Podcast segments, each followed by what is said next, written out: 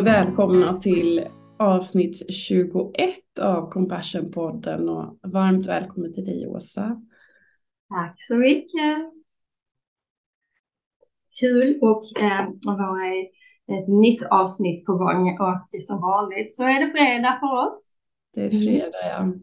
Mm. Och idag ska vi prata om ensamhet. Vi ska prata om ensamhet. Den här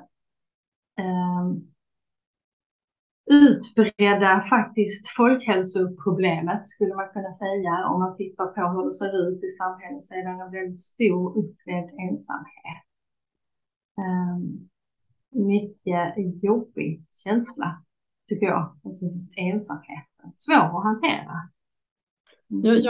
Jag kollade upp lite statistik kring det här. Att ungefär 4% av befolkningen känner sig ensamma. Generellt sett så ju längre upp i åldrarna vi kommer, ju fler känner sig ensamma. Så typ i ålderskategori 75-84 års åldern, då är det 10% som känner sig ensamma. Och pratar vi om de som är över 85 så är det 15% som känner sig ensamma. Gud, det tyckte jag lät lågt faktiskt i siffror ändå. För jag kollade faktiskt på en annan studie som var från Storbritannien faktiskt. Och där de hade, vet du om att de har en ensamhetsminister i Storbritannien? Ja, de har jobbat mycket kring ensamhet. Research, förstod jag. Ja, så de har faktiskt en minister först. Så att det är liksom den Minister of Loneliness. Och det tror jag 2018 så de fick det efter att de hade sett liksom att det var stora folk, alltså det var ett otroligt och där var det mycket högre siffror i den studien med att det var över 50%, alltså det var en upplevd ensamhet liksom hos britterna som var chockerande. Och i den studien kan man se att det blev ett folkhälsoproblem för att det kopplas till så mycket fysiska sjukdomar. Ja. Så de har ju erkänt det på ett annat sätt och har bestämt sig för att de ska liksom integrera det här samhället och politiskt. Liksom. Så. Att, utbilda läkare, utbilda för politiska beslut och så kopplat till hur vi ska förhopa människorna i det här individualistiska samhället som vi har. Ja. Jag tänker en sak som du och jag vi oftast liksom kollar av när vi träffar folk är ju vilket socialt stöd de har runt omkring sig. Och då tänker jag lite på att när man sett i statistik är ju att antalet ensamhushåll det ökar. Vilket gör att folk faktiskt bor ensamma. De kanske inte känner sig ensamma men de bor ensamma så man har ju inte samma liksom. Man har inte människor runt omkring sig i samma utsträckning som man kanske har haft förr. Nej. Nej, vi har inte den strukturen i samhället som vi hade för bara 50-100 år sedan. Liksom, där vi förlitade oss på att familjen skulle vara tajtare och hjälpte varandra. Utan nu har det ju liksom ut på entreprenad om man säger.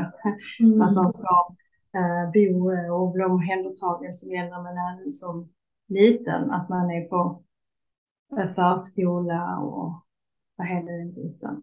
Jag tänker alltså ensamhet så jag tänker att det är ju en känsla som vi alla har lite av till men det man har sett ju är ju att det som är skadligt det är vår upplevelse av ensamheten. Alltså om jag har en upplevelse av att jag är ensam, det är då den skapar lidande. Och det är klart att det kan ju vara erfarenheter som påverkar vår upplevelse. Som jag har varit kanske inte så nära min familj eller skapat nära relationer som liten. Eller att mina föräldrar inte har gjort det. Eller att jag har blivit mobbad eller hänt saker som gör att jag har varit inte i ett sammanhang eller inte känt en djup tillhörighet som liten och så. Då är säkert en starkare upplevelse av ensamhet. Och att det är den som skapar lidande.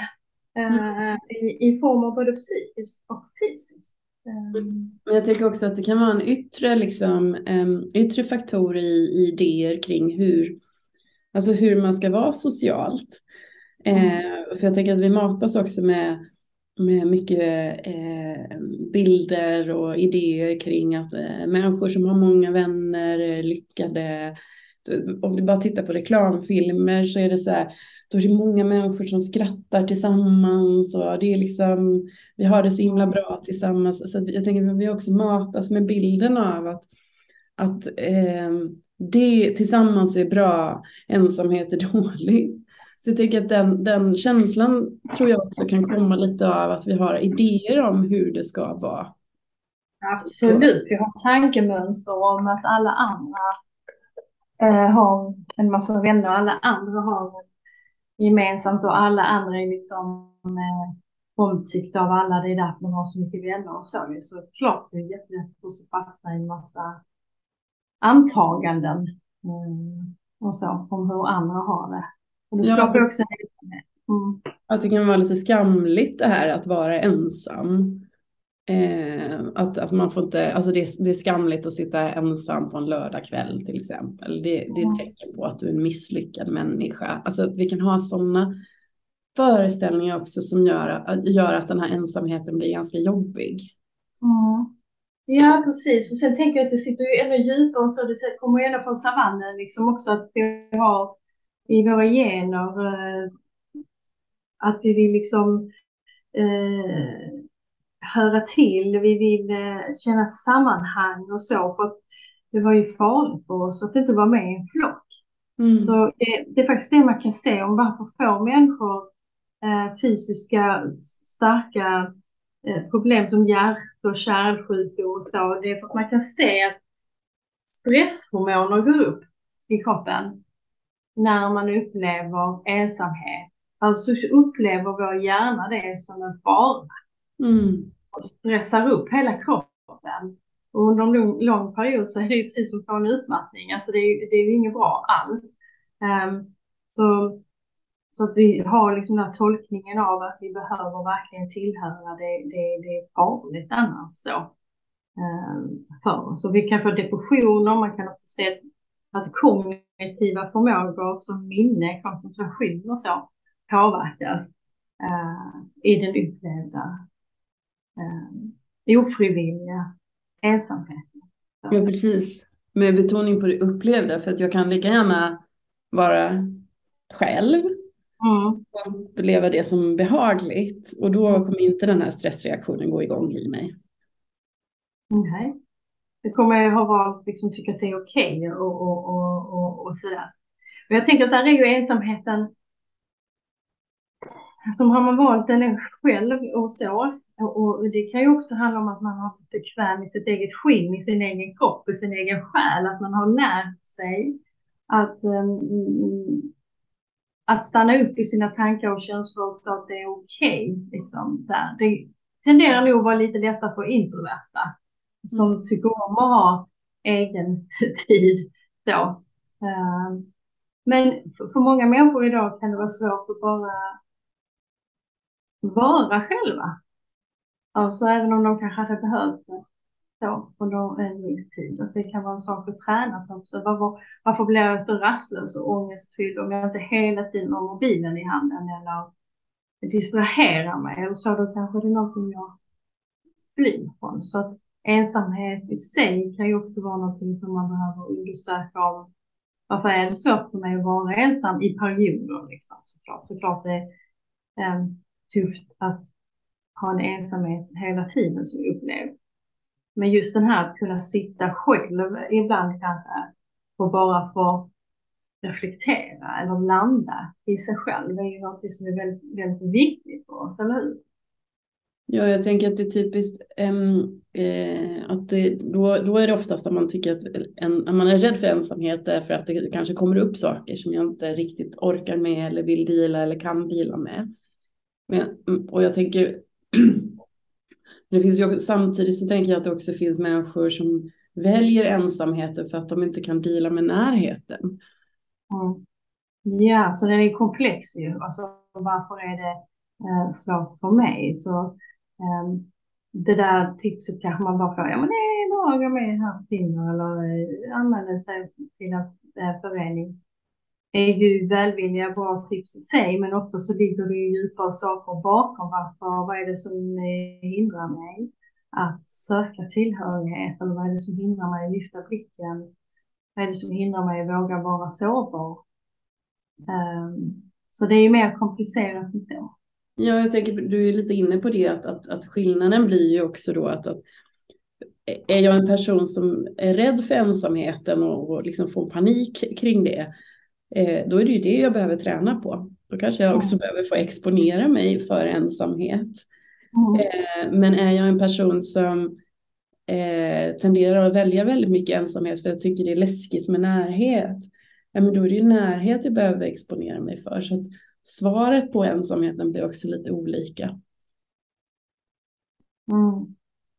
Absolut. Jag tänker också att så det vi har pratat nu är ju den upplevda ofrivilliga ensamheten och sen den upplevda, alltså att man har svårt med ensamhet även om man kanske liksom behövt det.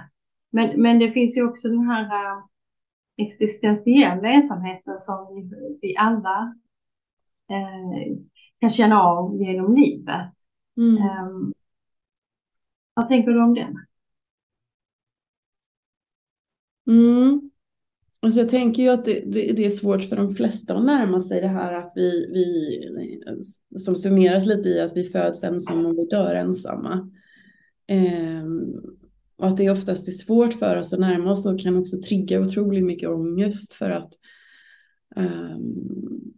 det, som du var inne på innan, vi är flockdjur, vi är vana liksom, vi har liksom nedärvt i oss det här med att vara tillsammans, men att vi också kan känna oss ganska ensamma i vårt egna sinne. Du pratade om själslig ensamhet innan, vilket jag tyckte var så himla fint ord. För jag tycker att det fångar på många sätt det här existentiella, att det är en känsla av att jag är frånkopplad liksom världen runt omkring mig på ett ganska känslomässigt och själsligt plan. Ja, men att det kan vara läskigt liksom, att med döden, man förlorar människor eller man närmar sig sin egen död eller sjukdomar eller i tonåren när man ska bli sin egen individ och koppla bort kanske från föräldrarna lite grann.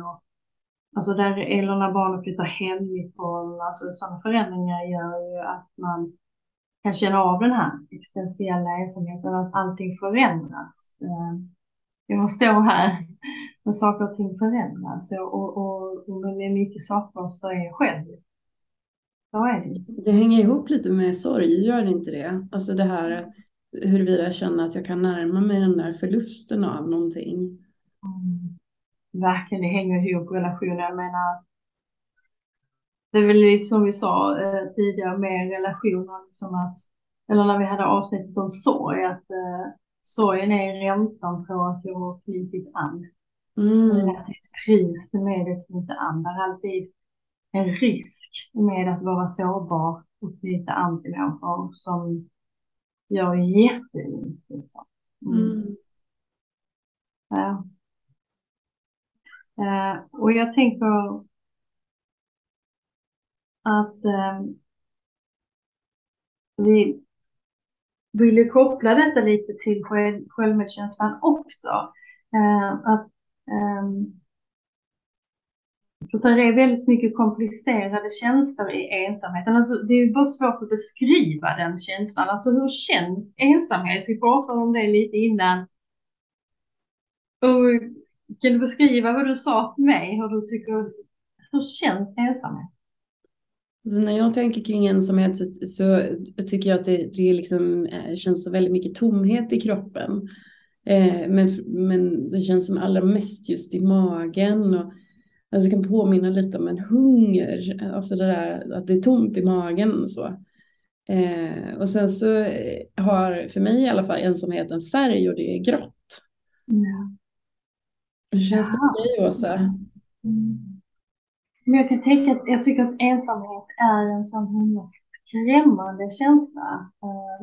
Det är lite som att vi pratar om att man liksom blir bortkopplad och från andra, att man behöver få höra till för att känna liksom att jag finns. Det kan spegla mig med andra människor och sådär. Och att när jag liksom kan känna, precis som du säger, att det är liksom en rädsla på något sätt liksom, kombinerat med en sorg eller en tung känsla som kan kännas väldigt, alltså, som att jag liksom blir bortkopplad och inte har några rötter, eller att jag inte kan hålla fast mig vid någonting, som en känsla som att man liksom skulle sväva upp i rymden liksom, och bara försöka ta tag i någonting. Att det bara är mörkt runt omkring en, att man inte kan spegla sig med någon, att det är en jätteläskig känsla att inte få vara med i ett sammanhang. Och så att inte få ha tag i någonting liksom, att inte kunna spegla sig i någonting känns superläskigt, tycker jag. Mm, verkligen. Och det, så det är ju en jättelevlig känsla, och jag tror att många, alltså bara tanken på att bli ensam gör att det kanske i relationer står ut med för mycket saker också. Så det är rädda för ensamheten och så. Den blir komplicerad på det sättet också. Jo, vi pratade ju lite om det här med ofrivillig och vald ensamhet. Att det kan vara skrämmande när den är ofrivillig, men när jag själv väljer den så är det någonting annat. Alltså typ om jag får...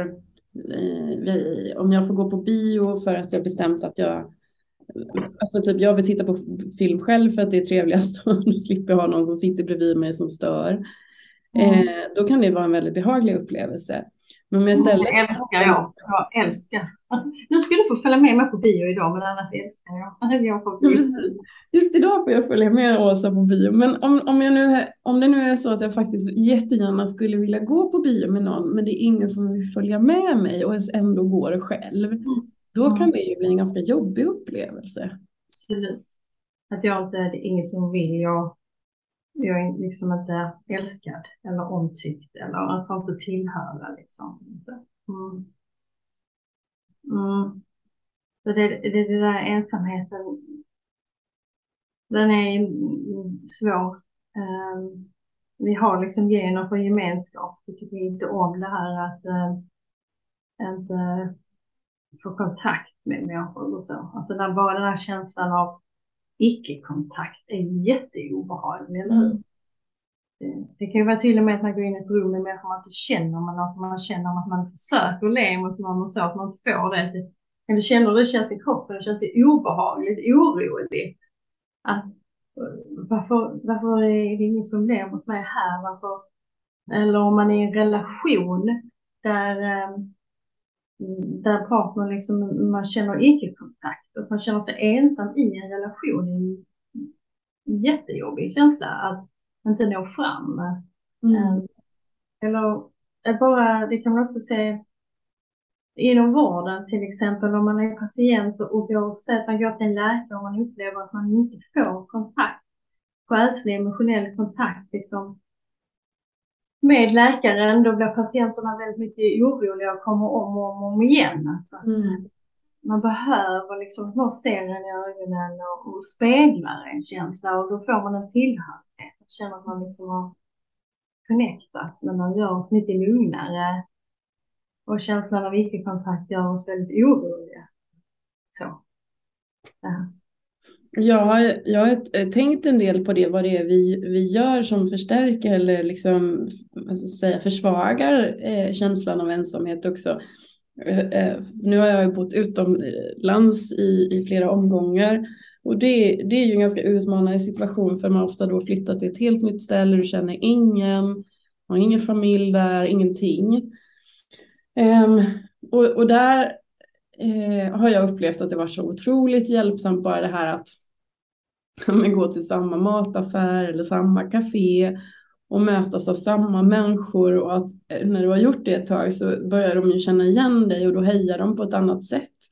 Bara det har varit en sån stor skillnad för mig i min ensamhet, att de liksom på något sätt uppmärksammade mig som en person som inte bara är en kund, utan jag är en person som de faktiskt känner. Då känner jag mig plötsligt så här mer närvarande i någon annans sinne. Och bara det i sig gjorde att ensamheten var lite mer uthärdlig. Mm. Jag tänker på den där serien som gick när man kom hem på skolan på typ 80-talet. Den där Where everybody knows your name. Ja.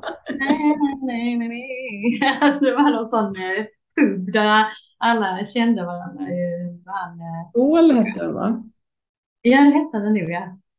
Men, och de hade sin egen familj ju typ liksom där, samhörighet, och alla var alltid där liksom, och så. Just det.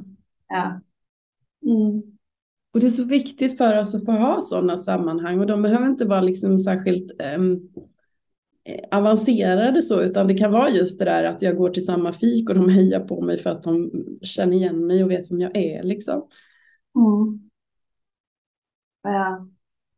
Jag tänker vad vi ändå har upplevt med covid, med hela denna, alltså väldigt många sammanhang som togs ifrån oss, och som tur var är vi då i tekniksamhälle nu, så många kunde ha sammanhang med tekniken och fortsätta så, men det har varit jobbigt för många, alltså att förlora sina sammanhang, speciellt för de unga, tror jag, att uteställen eller träning eller allt sånt här är men att inte bara kunna gå till skolan. Det var väldigt utsatthet. Eller för de äldre som bara fick ligga ensamma, förvirrade liksom. Herregud, ett lidande det har varit. Mm. Ja, och jag tänker att det här att inte kunna ha de här spontana mötena, att man inte har kunnat göra det, då har det blivit alltså väldigt sparsmakat, tänker jag, med den här interaktionen och känna någon form för koppling. Det tänker jag tänker att de här informella mötena som vi har, jag menar, man säger hej på en kollega eller om... Förlåt för min telefon, jag glömde sin namn. Jag var sorry för det. Jag tycker de här spontana mötena, man hejar på en kollega och byter ett par ord, kanske pratar lite om hur det är vädret eller vad det nu kan vara. Att de kan vara så otroligt värdefulla, eller att man hejar på någon hundägare eller sådär. Mm. När de försvinner, de mötena, då tappar vi också en liten känsla av att jag existerar i någon annans värld. Att jag också existerar för mig själv. Ja, så det kan vara en bra grej. Men jag tänker också det här med att, och det kommer vi på in på nästa avsnitt liksom, och vi funderar på, men hur gör man då? Hur gör man för att bryta ensamhet? Hur gör man för att skaffa vänner eller få mer vänner eller samhörighet och så?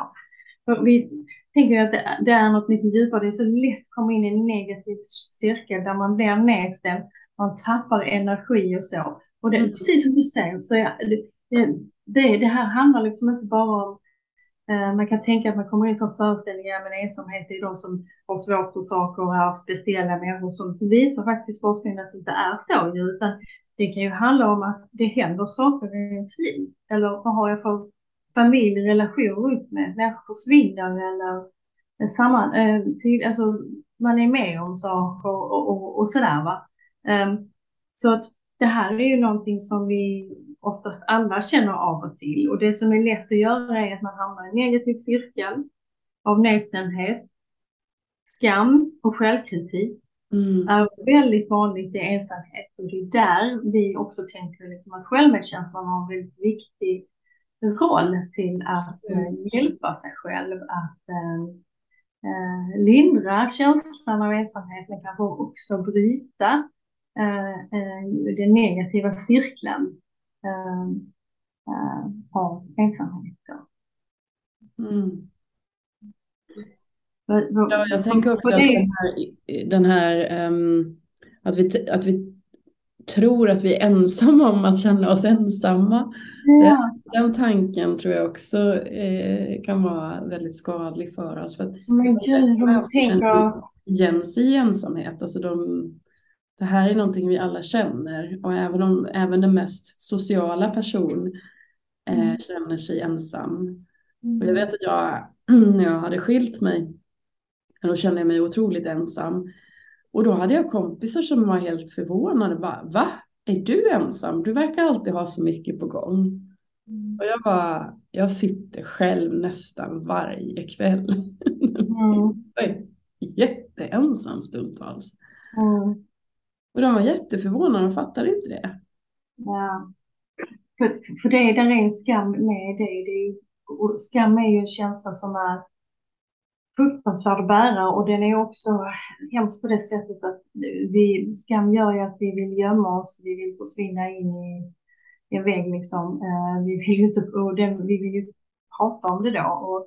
Och att isolera en känsla eller isolera oss själva eller att inte prata om någonting. Det hjälper ju inte om man säger med ensamhet eller så.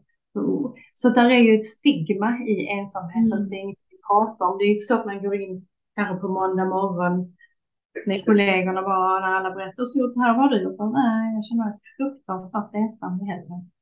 Jag gjorde faktiskt ingenting. Alltså det är ju inte så vanligt att man har det. Och det är ju en anledning till det. Nej, det är inte så socialt accepterat. Nej. Och säga det på måndag morgon. Jag har haft en skittråkig helg. Jag har inte gjort ett skit. Nej. Ja.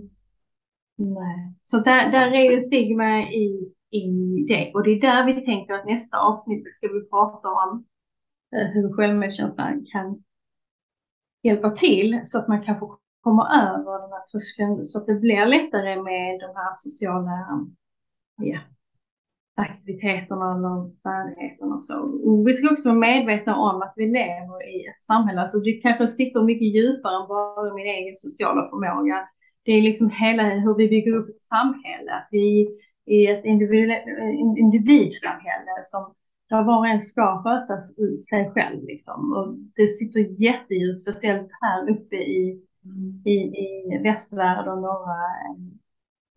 Så har vi helt andra tankar och antaganden om hur man ska vara. Och så. För att vi är såklart påverkade av vår kultur och vad samhället säger.